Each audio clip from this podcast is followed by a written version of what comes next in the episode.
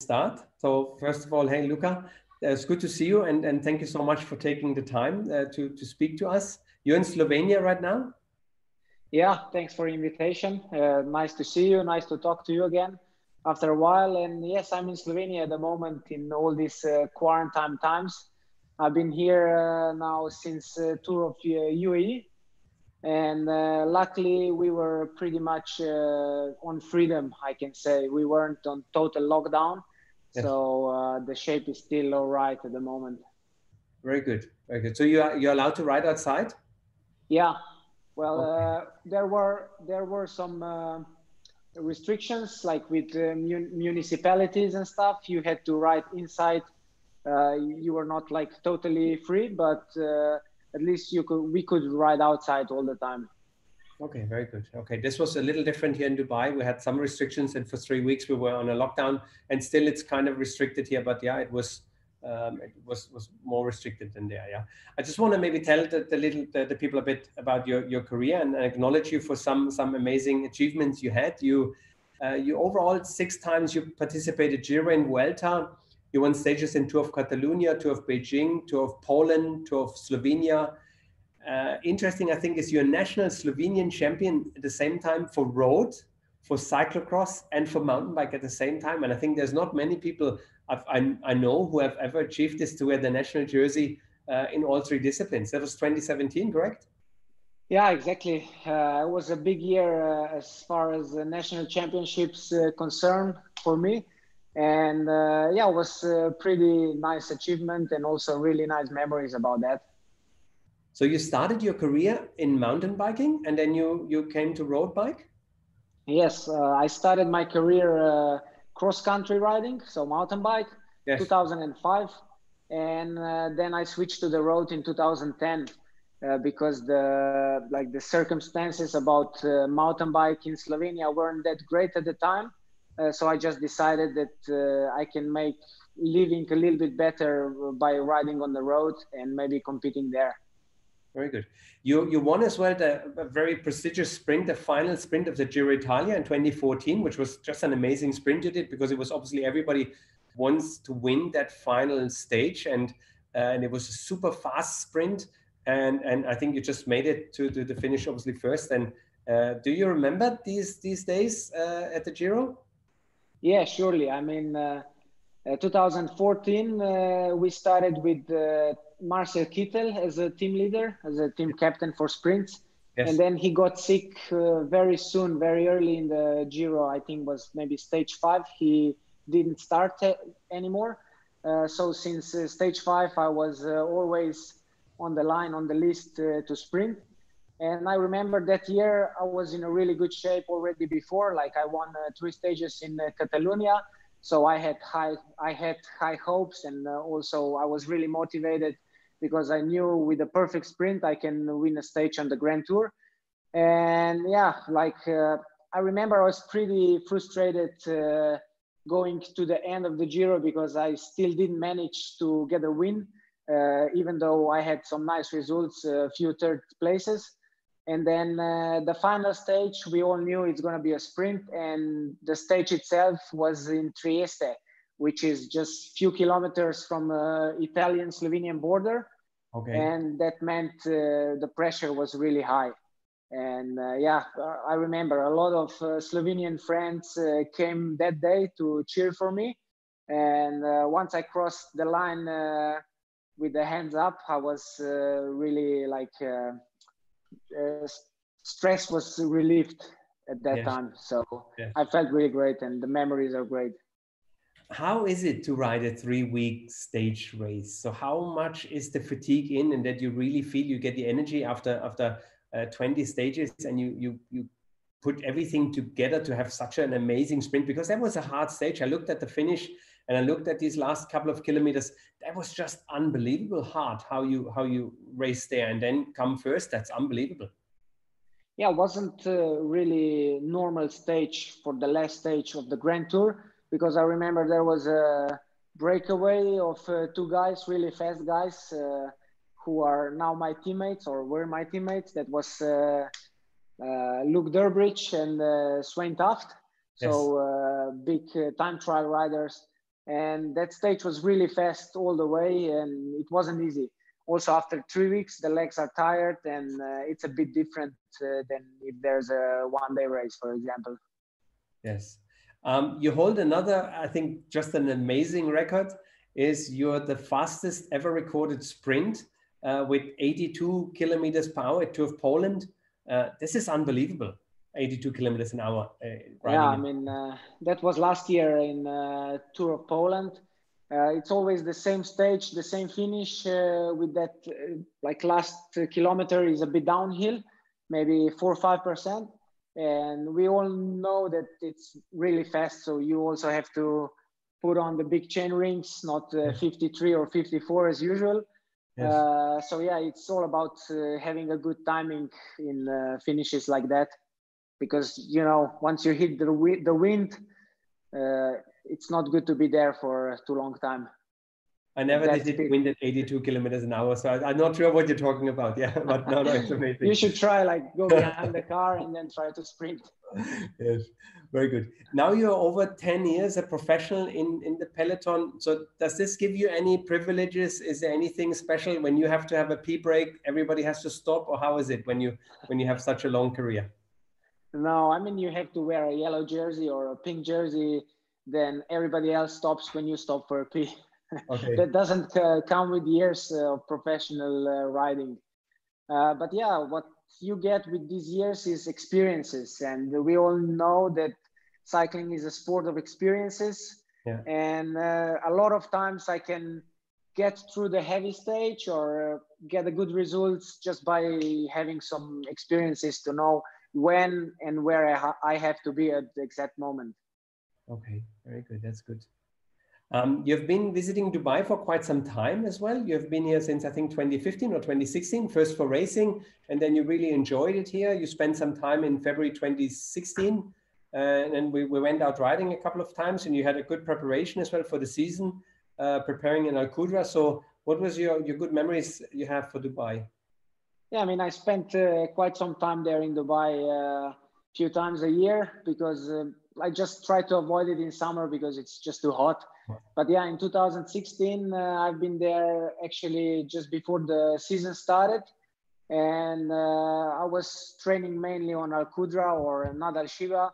Yes. And uh, I can say that first time I met or how you say, get in touch with this kind of cycling path that is just built for cycling yes. and that's just amazing like uh, have the road that wide just for you and for uh, your friends on the bike as well uh, no cars around no uh, hazards uh, so it's great it's great Yes. No, I think we're blessed here in Dubai with, with these facilities. And I think it's just amazing. And sometimes you forget. And when you go back to Europe and you see you're on the road, you have to share the road with cars and then you come back to Dubai. I think it's something very special what we have here. Yeah. yeah.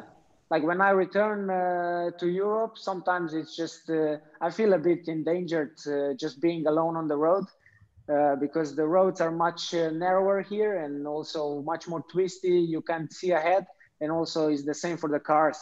They come uh, sometimes behind you with too big speed or try to overtake you with the car going opposite so yeah, it's just a little bit more dangerous here than in uh, UAE. Yes. You've been with Orica Greenedge, Mitchelton Scott now for a couple of years, and it's kind of a team with Australian backgrounds. And you have that amazing show, Backstage Pass. It really looks from the outside, it really looks like a fun team. How do you feel? How do you feel about the team? Yeah, this is my fifth year uh, in this team, and uh, I really feel every year uh, more happy and uh, more how you say more comfortable more friendly with everyone and uh, as i remember i had a couple of options uh, going into 2016 season to join other teams and like my on my wish list uh, Greenedge was on the top of uh, the list mm-hmm. so uh, i was also watching these backstage passes and stuff okay. and i just wanted to be a part of it because i saw there's a hard work and dedication, but at the same time, they know how to have good time, how to enjoy life, how to party. And yeah, this is uh, just the team that really suits me. And uh, also here, I think I, I performed on my toppest level. Okay, very nice. If you're riding with the twins, Yates twins, can you tell them apart on the bike? How do you how do you know who is who, or you you get mixed up sometimes? No, no. I well, let's say first training camp, I had some uh, big issues. I didn't want to call them by names. I just Yatesy. Yeah, it works for both. If the right if the right guy turned, that's good. If the if it wasn't the right guy, then I said, uh, no, the second one. but now, uh, yeah, when uh, 50 years with them, uh, I I know which one's which because uh, you see the differences. Like, but the biggest uh, difference is in the shoes. I always look in the shoes once they are on the bike. Good. Yeah. You have a ladies team as well in, in Mitchelton Scotts. And I know this year you, you had as well shared training camps. I think Annemiek van Vleuten was riding with you. Um, I saw some videos on, on Scott's home uh, homepage. Uh, how was this training with the ladies? How you, you were afraid that you that you get dropped and they were still in the group? I mean, uh, wasn't that we had uh, really ladies joining us? It was just one lady. That's uh, yeah. Annemiek. Yeah. And uh, it was actually second time I think uh, that she joined our uh, A to B training camp, which is like I think the most famous training camp uh, of any team in pro peloton, because we ride really big hours, long distances, uh, many many altitude meters each training, and uh, yeah, it's really demanding. Like sometimes I feel in December that I'm training myself just to get still alive over that training, training, camp. camp. Yeah. and uh, to have an Annemiek there, uh, first of all, I was thinking, yeah, she'll she will do she will do her own training uh, plan. You know, maybe a couple of hours with us, and then she stops, go back in the car and stuff like this. But it was the way around. Like often, I stopped, went in the car, or just make a shortcut to the hotel, and she did everything what was on the menu for that day and yeah, she's just uh, amazing uh, how much and how hard she works. Very good. Yeah, I've seen this documentation, so I think it's really worth uh, watching uh, to see how she works and how she won the world championship title. Uh, quite an impressive um, career she has. Yeah. Um, yeah. What do you think your teammates say about you when they speak about you? What what what they how they describe you? I don't know. Like I mean, uh, everybody knows I'm uh, like quite funny or uh, easygoing guy, so always uh, there when uh, we have some fun. Uh, I'm serious when there's a like hard work or preparing for something, but as soon as these uh, serious moments are over, I'm back to my relaxed mode. Very good. And who's your roommate when you go for the big tours and you, you, you, you normally share a room with one of your team colleagues? Who is that? Uh, mostly it's uh, Michael Hepburn. Okay. Me and him goes along really well, and uh, if he's not there, then also Sam Bewley or some other guys, but like mostly with uh, Happy. Yeah. Very good. And you're now 10 years in the peloton. If you think back now, what advice would you give Luka 10 years ago? Uh, what would you give yourself as an advice to, to say what you've learned and what you wish you would have known 10 years ago? Yeah, well, it's eight years in pro peloton uh, to be exact. Like since 2013. Before I was three years just on the continental team, Slovenian small continental team, which we don't count as a professional because you still or work next to the cycling or you're a student or something like that. Uh, my advice to me eight years ago would be just uh, to go slow. Don't uh, don't try to how you say overtake just go slow and enjoy every moment enjoy every race even though it's raining uh, because uh, time in uh, cycling passed really fast in like 2013 was like yesterday and now i'm i know when when you are old when they start to call you experienced rider so i've heard that uh, that thing for uh, quite some times now even in meetings yeah we can ask experienced rider Luka Mezgec what's he gonna say about this final. and yeah, you know you're old then, but I'm still 32 years old, and I think I have uh, at least five years, good five years in me to to be on the level I'm now. Very good, fantastic. Yeah, we're looking forward to see you more. Um, are you together with your family in Slovenia? Are you living close to your mom and dad, or are you in a different part of Slovenia? Yeah, at the moment uh, with this quarantine time, I'm uh, with my family. Uh, actually, not living with parents because uh, they are also quite older, and uh, now you know in this time it was a bit uh, a bit unpractical to be around older yes. people, let's say, because I I still wasn't really on my own. I still yeah. was there. I don't know, riding with someone or something like that. So I didn't want to put them in risk. Uh, but yeah, I live like uh, at the moment 20 k's away, and uh, we see each other a couple of times a, a, week now. Very good. And if you come home after a long race, what is your mama cooking for you? If you uh, said, "Hey, Luka, what should I prepare? What's your favorite?" Oh, I prefer the best uh, food on the spoon. We say on the spoon, like yeah. food on the spoon. It's like soups or uh, it's called goulash. Goulash. I don't know. Yes, yeah, yeah, word. With polenta, for example. Okay. That's that's the the food I like the most because, uh, like living in the hotels majority of the year, uh, you get sick of the hotel food. Even though uh, now last years we have always a chef with us Yes. So that makes uh, life on the road much easier and also yes. much more healthy. Yes. I see in the background you have a, a, a Tacx indoor trainer uh, to do some training. So you spend a lot of time now, or you because you can go out, you you're not using it as much. Well, uh, yeah, I use it still more than I would use it in normal circumstances. Mm-hmm. Uh, because now with the Zwift and all the group rides we had, I actually want to be part of it and i just jump on the Zwift uh, go with them. Also with the team because they were in a total lockdown especially guys living in spain or andorra. Uh, we were riding maybe two or three times a week uh, with them for an hour. So that's also like just the group bonding that you don't yes. forget uh, yes. each other. You said you have a phone call with them every monday? Yeah we have like a zoom uh, conference call. Uh, it's like just to we don't speak about cycling too much but more just about regular stuff. Very good.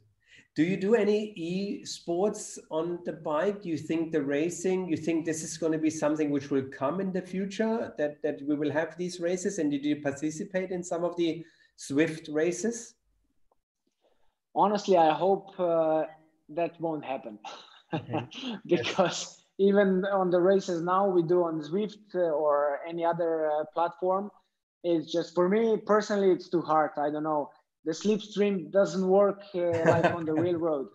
And you know, as a sprinter, I know how to use my uh, advantages in that way. So to use others to bring me in the final and this uh, virtual stuff, uh, I think there's not much drafting, to be honest do you do you watch um, when you're in the indoor trainer do you watch the Zwift game or you watch a video or you listen to music?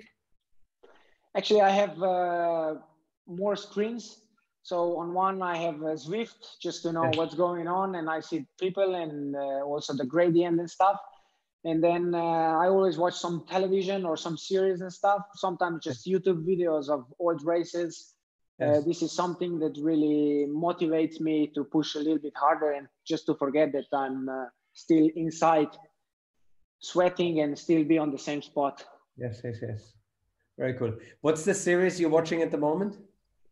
Uh, the Last Dance from uh, Michael Jordan. I think everybody knows it. Yes. On Netflix now, it's uh, I think uh, episode five and six just came out yesterday, so I have two more to see some more some more time to spend on the trainer. Very yeah, good. yeah, yeah. Very good. And take us back a little bit how this all started. Who introduced you to cycling, and what are the first memories and first inspiration you had as a cyclist? It's actually a funny story about uh, me coming into cycling uh, because I have uh, one of my best friends used to be a continental rider. I think we were so around 15 years old and once I said, okay, I go with you on a training ride. So uh, we were riding together and then we hit the climb and he just went off. And I was like, Phew, this is quite hard. But I took my time. I went easy, like enjoying the views and stuff. And then once I came to the top, maybe 15 minutes later, I asked him, "What's all the joy behind this that you go full gas on this climb?" And I went easy. I was enjoying myself. I saw the nature, and now we are on the same spot. So I was like, "Why would you go full gas? Why would you suffer?" It's like, I don't like this sport. That was maybe age of 14 or 15. Okay. And I went home, and then was maybe two years later when uh, they stole my bike i had like in front of the house i had parked my bike was yes. just like a average bike and they stole it somebody stole it uh, so at that time i had a birthday just a few months after and i really wanted to have a nice bike. So i got quite a lot of money for that just a birthday and i spent all the money for a new bike. And uh, i was always hanging around in the neighborhood with the older boys older guys, older friends, like four or five years older, and this is the the age when you are like you know the puberty and stuff. Yes. And uh, everybody were picking on me. Why would you spend so much money on the bike that you don't use it so much? And I was like, ah, I don't know. I will start to ride my bike, and then just to prove them that I deserve that bike, I start to ride every day a little bit more and uh, really sooner or later i became a little bit better on the climbs i went faster like i, I could do more kilometers and uh, then they invite me actually on the on, on one race with also some guys who were already competing uh, on the mountain bike uh, i'm saying. I wasn't trying the road bike since until my age of 19 or maybe something like that but just on the mountain bike. And then i won that race my first race. And that really sucked me up into the into the cycling uh, story. Very nice, yeah. cool. Yeah, so the first race and you won immediately. Yeah, it was just like an uphill race, 25 yeah. minutes. Uh, like here in Slovenia, we have a lot of uh, uphill competitions. You know, you start on the bottom, finish on the top. Yes. Uh, it's quite weird when I ask or when we talk to my teammates. Nobody knows about uh, just uphill competitions, mm-hmm. but here are quite big. And uh, yeah, I used to train just uphill, just climbs. I did. I didn't like uh, flat. I just went on the climbs always. And did you have any cyclist in mind when you were racing? Did you have any hero of, of maybe from international racing you remember? Was well, yeah. Uh, when I started a little bit serious with my riding, I also get Lance Armstrong book Yes. And I was reading that book and uh, it was really interesting. Like I always had goosebumps how good he was and stuff like this. And then that motivated me. And uh, I started watching uh, uh cycling races on the Eurosport. And then, yeah, surely Lance Armstrong was the guy who I was always uh, cheering for. And yeah, like he was my uh, childhood hero or a cycling hero from the beginning. Yes, yes very good. No, no, I, I, can as well remember the battle between Jan Ullrich and Lance. That was a big, a big thing for me as well. Yeah, I, yeah, yeah. Ah, as a German, I can uh, imagine yes. it was painful. yes, it was painful. yes. Actually, I had some, I had some local friends here, and he was a, a big, a big supporter of Lance. And uh, when uh, Jan Ullrich was doing the time trial, and I think Lance overtook him on the first day, he called me, and he was so happy. Was, yeah, yeah, yeah. What's going to happen? uh, yeah, like yeah. If you if you look back at that era, I think it was like uh, really interesting just to to watch those kind of battles. Yes, it was amazing. Yes. No, for sure. I think it takes always somebody to motivate you. Who do you think is your mentor? What is the, is it Lance Armstrong? Is there any coach you were working with who really inspired you in your career? Yeah, quite soon uh, was 2005. Uh, the, the mid of the year 2005 i said okay i try to start with uh, serious uh, competing on the mountain bike. So by serious i mean go to the national championships and stuff. And then i said oh, i need a team for that. So I, I found a team. My my friend who was in that team introduced me to that team. And there was one coach who was like a yugoslavian legend for cycling he was multiple uh, national champion of Yugoslavia. I think three times uh, participant of Olympics and stuff like this. So I googled him, and he was like impressive. You know, uh, quite much older than I am, and uh, we start to to to how we say to collaborate. Yes. And yeah, he started to coach me. That was 2005, and uh, to this day, he's still co- my coach. So uh, it's already quite some years we know each other, and sometimes at the beginning of my uh, sport uh, path, when he was uh, like explaining me something about training, yes, I was like, oh, I don't know what's he talking about because I was, you know, 18 years old, first year into let's say professional sports. And uh, but then going with the years of uh, of training I slowly understand everything what he's, he meant by saying mm-hmm. some uh, kind of training and stuff. And yeah, I'm really happy that uh, he, he's still with me. He's still around me. He still guide me. Uh, so yeah, it's good to have one guy through whole career mm-hmm. because he knows you from the beginning, you know, from the get go. So I think that's good do you get some guidance from the team right now? Now you're training by yourself and we don't really know what the season will come. So they give you some training plan or they know, hey, luka uh, you're a professional, you're going to take care of yourself? Or how much influence does the team have on your training? Uh, well, we have uh, quite a lot of coaches in our team.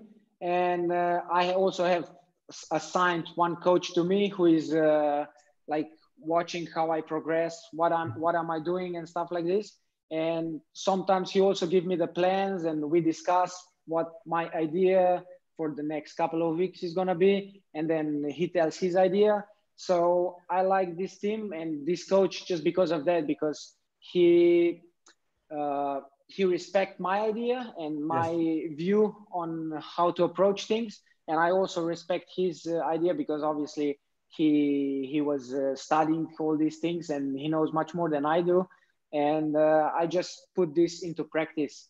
Mm-hmm. and yeah it's maybe it's not like uh, back in the days when i got a plan uh, let's say 10 times four minutes this heart rate this watts but more basic more general. Okay let's do fast training let's do sprints let's do endurance training. And then uh, myself decide on what kind of efforts i'm going to do that day Mm-hmm. Do you feel it has changed over the years how you train and what you train uh, because you're getting older, or just technology and knowledge has changed, or how, how is this happening?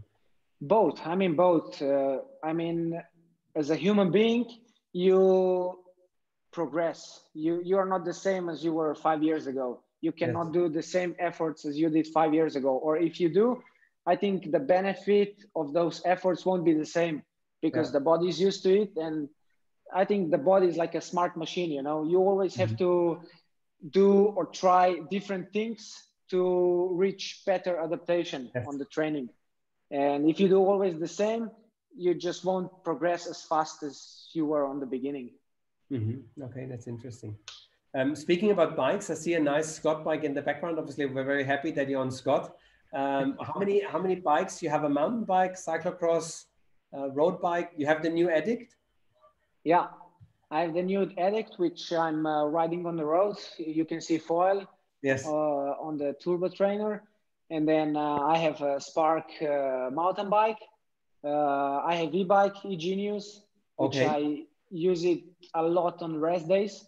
I really like still do downhills and stuff. And on a rest day, like you cannot go you cannot do 1000 altitude meters to have a nice downhill uh, part yes. you know that's okay. why i use the e-bike uh, so then i have a cyclocross bike which i use in the winter mostly uh, and the time trial bike so Very a good. big uh, variety and uh, many options especially this time of the year when we don't know exactly when the racing still again starts so now my uh, focus is just to stay in general shape uh, to not get, gain weight and uh, just to have good time on the bike. So I choose a lot of different bikes uh, daily. So sometimes I start with my mountain bike. Next day I go on cyclocross. Sometimes I do two bikes in one day. Uh, just depends. Just to to to have some hours on the bike. I was very impressed. I have as well now a new Addict. I was riding the foil before, and I was very impressed with all the cable being hidden, the new handlebar shape, uh, that the 28 millimeter tires, which I'm able to ride. You're running 28 millimeter tires. How do you feel about the new Addict? Yeah, I just maybe three weeks ago I put 28s on because uh, lately I do a lot of gravel or I search new roads. Yeah. I try to do shortcuts, and uh, 28s is much better for that. And uh, I like it a lot. I mean, uh, there's a lot more benefits than uh, than how I say disadvantages. Yes, disadvantages. Yeah. Yes. Uh, yeah, I feel as well. So yeah, I like it. Tubeless, tubeless, or you no, just uh, normal tubes. Okay. Yeah, for training, and okay. then uh, tubulars for uh, for races. Okay, I put 28 millimeter uh, tubeless tires on mine, and I really went low with the pressure, up to 60 yeah. psi, 60, 65. It's fantastic. I'm, I'm really, yeah. really happy. So it's just a completely different ride feel uh, more comfortable. I feel as well very fast. I was surprised how fast you can go, especially if the roads are rough.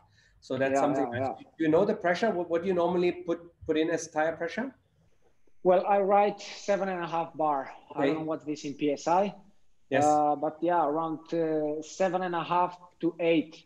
Okay. Like sometimes uh, I have seven and a half on the front and eight in the back for yes. racing, and uh, sometimes if we know it's new roads and everything, it's eight eight, but okay. never more than eight.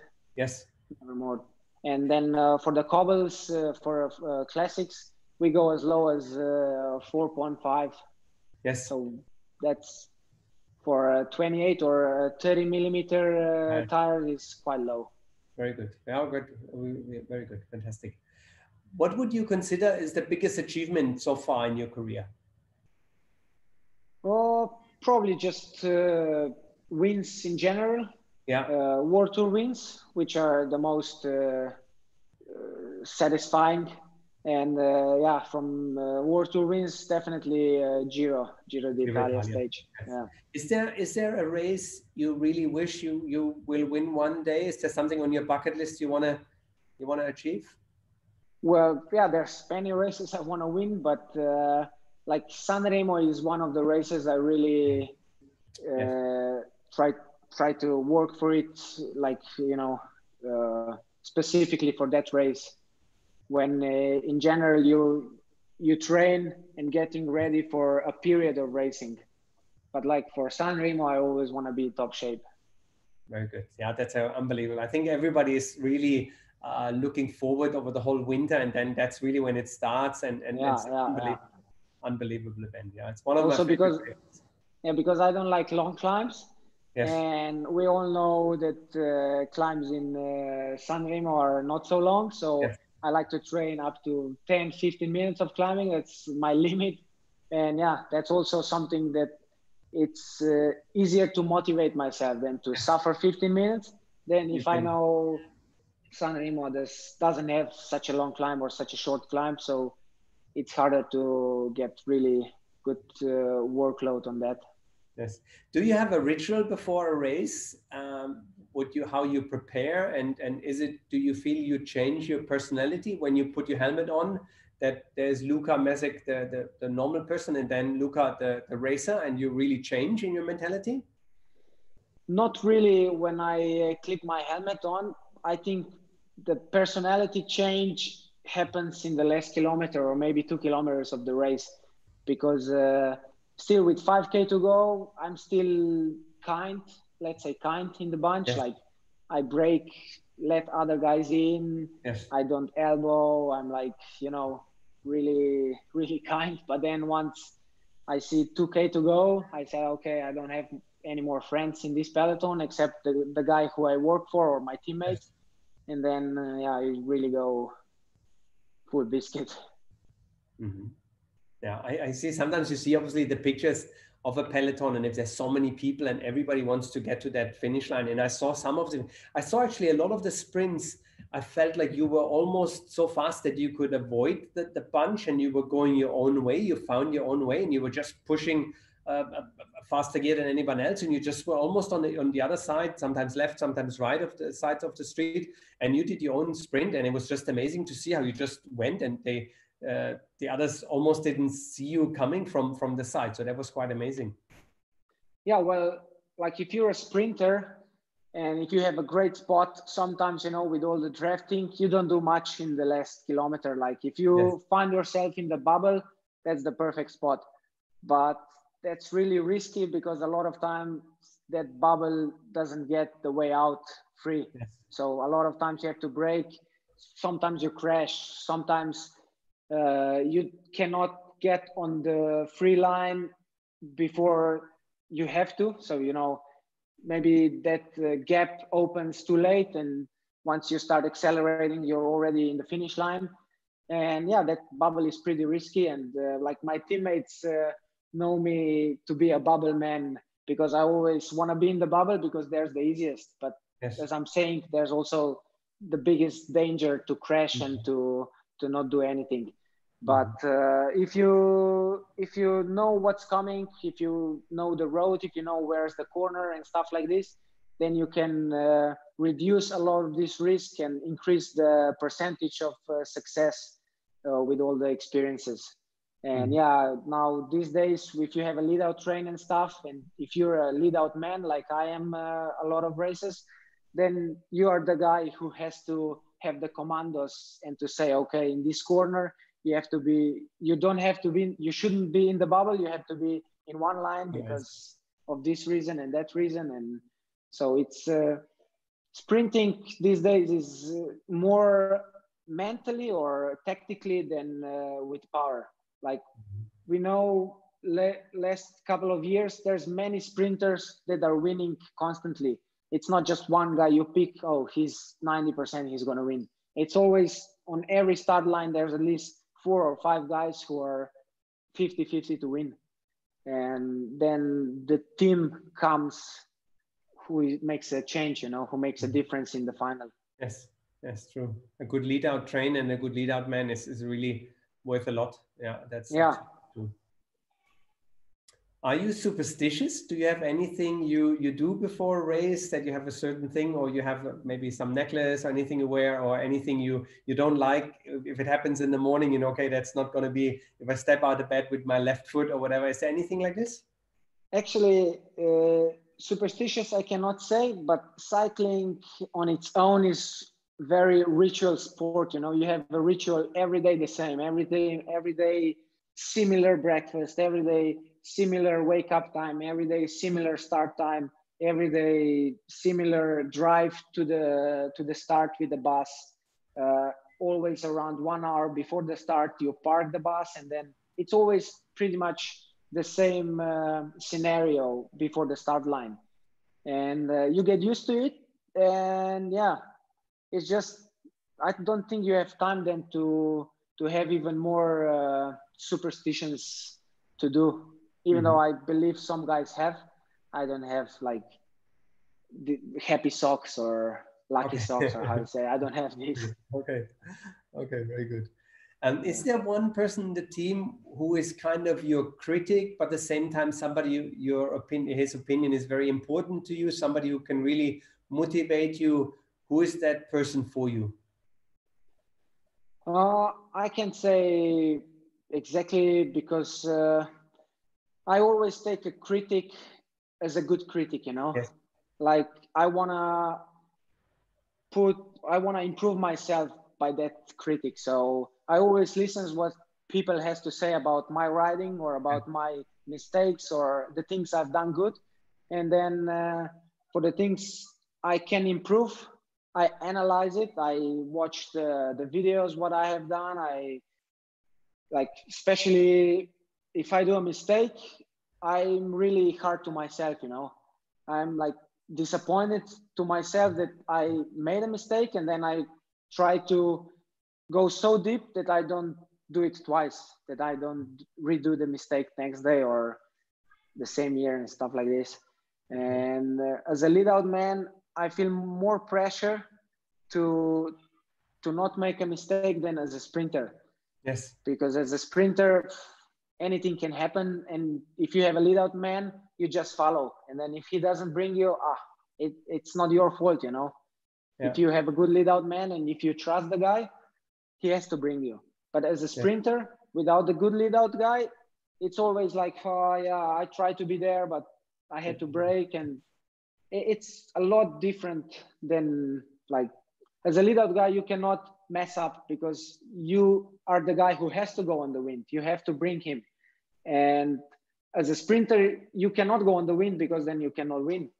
And then you have to go inside the bunch to find the spot if you're on your own. And then sometimes, yeah, you just have to take too much wind and yes, you don't have the legs for the final. Who do you consider the best lead out man in the peloton besides you, obviously? Uh, I learned a lot from uh, Tom Veelers. Yeah. In my early years, in my first three years uh, in professional peloton, I learned a lot from uh, Wielersz, yeah, because uh, especially that team was really about analyzing, about preparing the sprint, about uh, debriefs, about planning. Uh, so that's three years I learned a lot, which I try to bring in uh, now in Mitchelton Scott.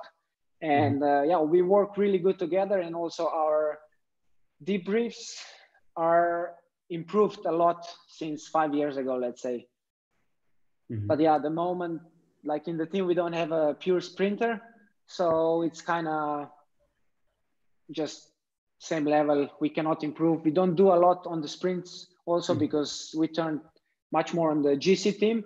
Yes. Uh, but that's also good because uh, I think if you always do the same, then uh, especially as a team, then you you get bored or some mm-hmm. people get bored. So it's always have to change, have to develop, and yeah, in that sense, uh, that's great. Very good, fantastic. Do you have a special skill outside of cycling, or you have a kind of we call it a party trick, something you can uh, you would use to impress somebody on an evening? well, I can say, but like sometimes if uh, I'm in a really good mood, I can dance a little bit. crazy dance. My good, only good friends knows it. okay, very good. We, we see you next time in Dubai. We're gonna see some music and then we're gonna see some dancing. Yeah, doesn't happen often though.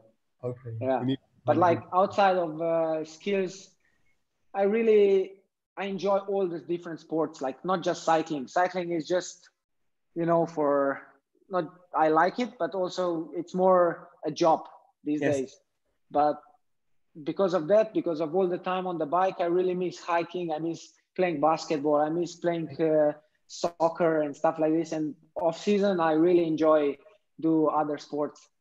This is the the worst thing being a professional athlete in one sport because you you cannot do a, a soccer match with the friends two days before the race. You know, mm-hmm. totally different muscles and yes, just doesn't go.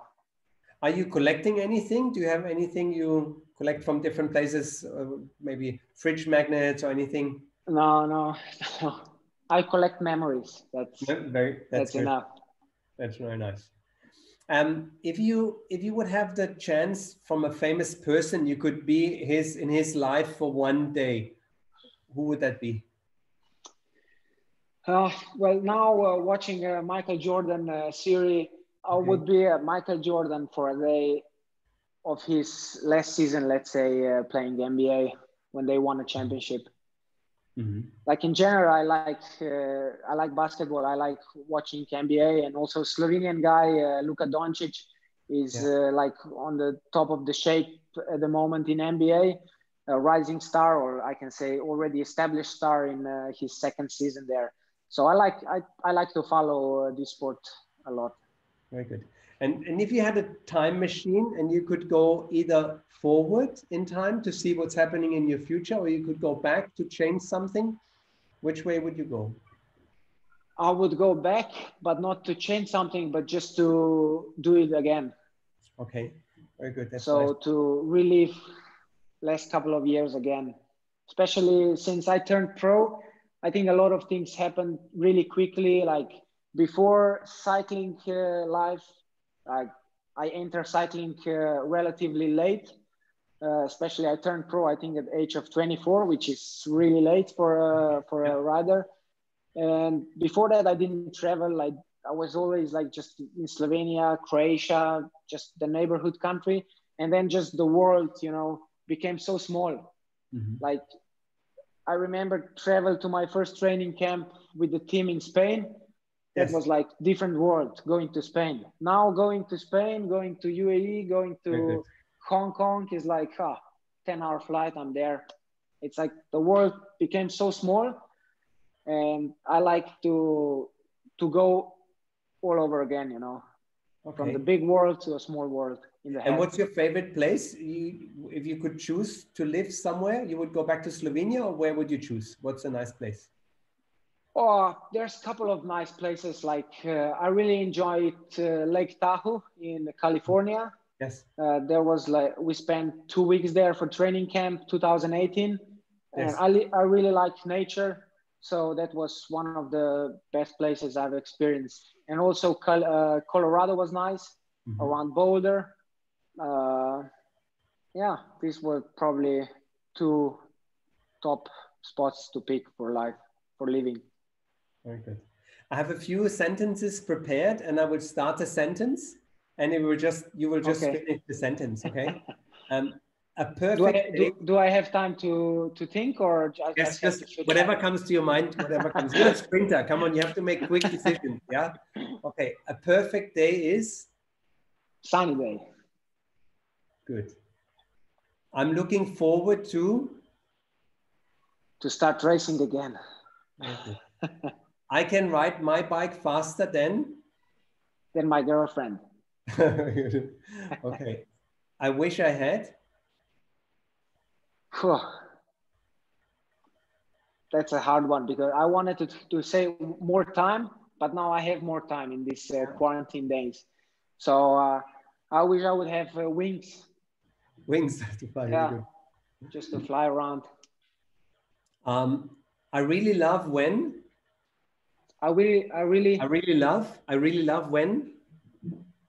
Love no, I love if what, what happens if, if something happens, you really love the situation. So I love when I win a race. So it's something you you really love. Yeah, to win a race, that's a good one. And I get really annoyed when. Uh, when I have to clean my house. Okay, that's good. Then you have to go now. That's good. Um, who is the greatest cyclist of all time for you? I think still Lance Armstrong. Okay. Yeah. Have you raced with him? No. No. So he was. He uh. So I turned uh, 2013, and I think yeah. he stopped uh, 2011 or so. Okay. Okay. I don't know.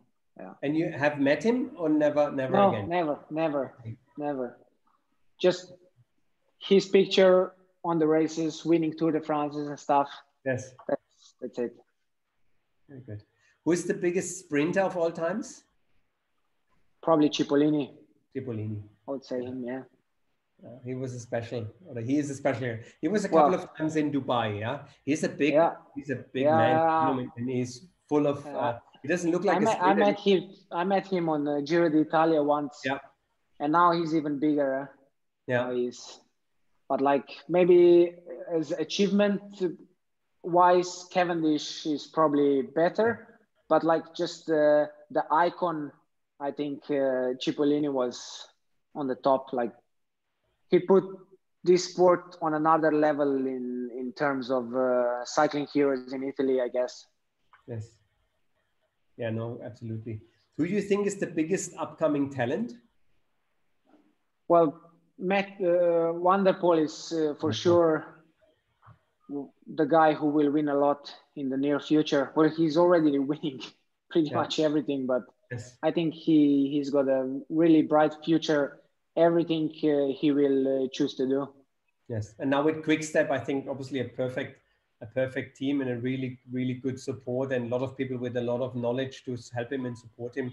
Yeah, amazing. Yeah. Very good. If there would be something you could change in today's cycling about UCI, about racing, anything, what would this be? What would you change?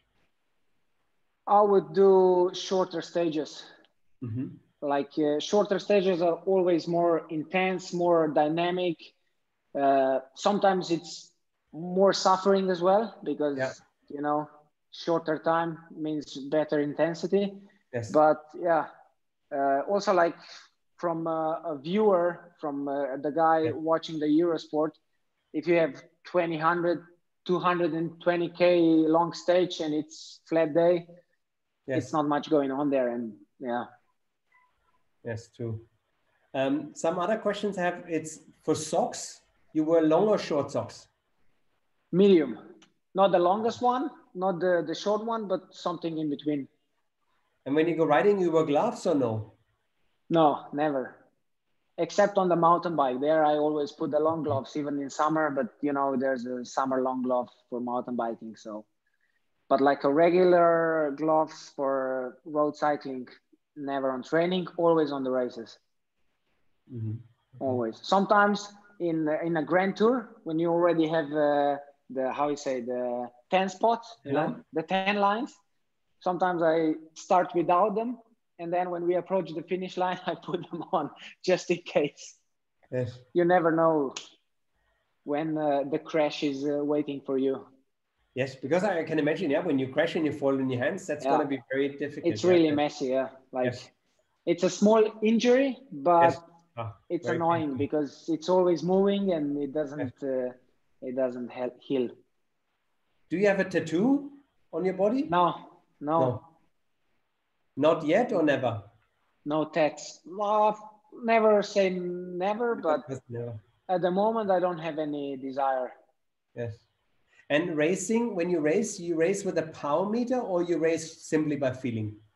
Oh, uh, well, I don't watch the power meter except on the climbs uh, when I know it's too fast. I just slow down because sometimes I just know start the climb in front. You know the time of the climb, and then I know my limits, like how much I can do on that climb for a certain period of time, and then I try to adjust my my power output because if I start with 700 on a five minute climb, yes, I won't last for long. So yeah, it, it's a helpful gadget for sure. Mm-hmm. Mm-hmm. But in a sprint, you don't have time. No, no, no, never. Oh, there, it's it's happening too fast, and as soon as you look on your uh, Garmin for two seconds, you can hit someone from from the front, and mm-hmm. sometimes crashes happens because because of that. I believe. What are some good numbers when you're happy about the sprint? Is okay, that was a good number and, and top top wattage output. Well, the thing uh, with this is if you win, and if you have a bad number, yes. you say, "Oh, that was easy." Like I don't, yes. I don't even put so much watts to win. Yes. And then when you lose and you have a good number, you say, "Oh, I was on a on a shit spot. I had a bad position."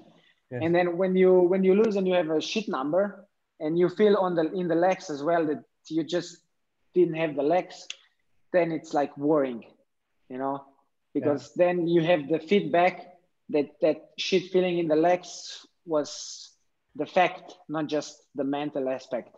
Yeah. So you have the proof that you were really shit that day. so, yeah, yeah, that's then uh, time to work or time to to do analyze what's what's uh, what am I doing wrong. If you would write a book about your career today, what would be the title of the book? Well, that's a that's a hard one. From mountain biker to a road racer specialist.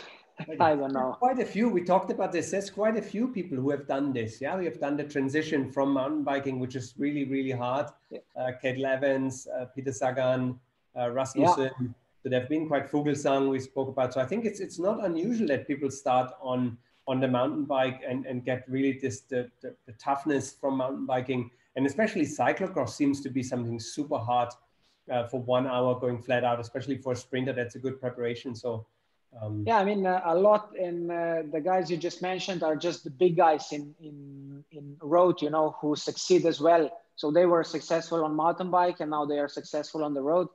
But there's many more guys that they weren't so successful on mountain bike, and they switch on the road as well.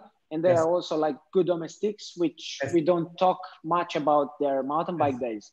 Yes. So I think it's just as, as a kid, it's a bit more more fun to go in the forest to try to ride single tracks to enjoy the nature is also more safe as a eight eight year old kid to go on the road on the strips or to do something in the forest so i think that's why a lot of guys starts on the mountain bike uh, and then eventually some guys sooner some guys later switch on the road uh, and yeah also some guys stays on mountain bike uh, so yeah, I think it's just a natural process of mm-hmm. sports being so connected. Mm-hmm. Very nice. Do you have a quote?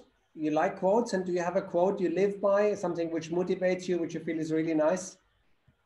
Well, with my German friend uh, John Degenkolb, we okay. we used to listen a lot of these uh, motivational speeches from uh, Arnold Schwarzenegger and those guys in uh, when we were back in the training days or uh, just racing around the world.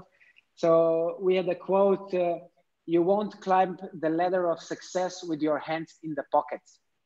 Yes. So that's that's a good quote, which also as a as a young rider gives you the the the lesson to to work hard and yes. with the hard work you will succeed. Like if you if you don't work for things you want they won't happen. So that would have been my last question really. What what is cycling taught you over the years which you really feel is part of your life? So um, hard work is it? Is there anything else you feel like cycling has taught you well, I think cycling taught me uh, maybe indirect many things. Uh, maybe the biggest thing is to to think outside the box, to to meet a lot of interesting people, to to see how the world operates outside of your born country, of your domestic country.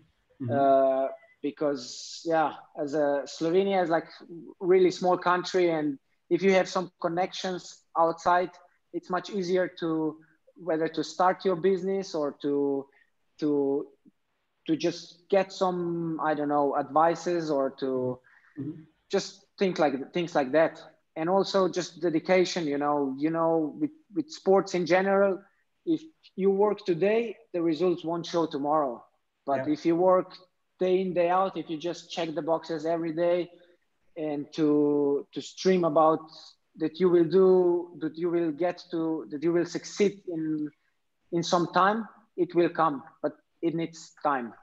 So mm-hmm. i think it's with everything in the life is like that doesn't come overnight. Very good. Hey luka thank you so much. We took already so much of your time but it was really really nice. And, and, i i always enjoy doing the the research. Obviously we know us now for a couple of years but again it, it's really interesting to look into the career and, and have a have an hour to talk to someone to to learn a bit more and we're really looking forward to see some some good lead outs and sprint wins of you for the hopefully soon for the rest of the season um, and we hope everything stays stays well with you and you, you stay safe and um, yeah thank you so much for your time uh, it was my pleasure. Uh, nice to talk to you, to see you again, and to also uh, get this hour uh, passing a little bit uh, quicker with uh, just talking to you. Thank you. And thanks for all the nice wishes. Thank you very much, Luka. Yeah. We stay in touch. Yeah? Um, we're gonna have next Friday. We have a talk with Andy Schleck. Uh, so he's Tour de France champion, and we're looking really forward to see him on the 8th of um, uh, of March or May. yeah. Good stuff. Thank you. Good you luck. Congrats, everyone. Cheers. Thanks. Huh? Bye bye. You bye too. Bye bye. Thank you, everyone. Thanks for watching. Have a good evening. Stay safe. Stay home. Bye bye.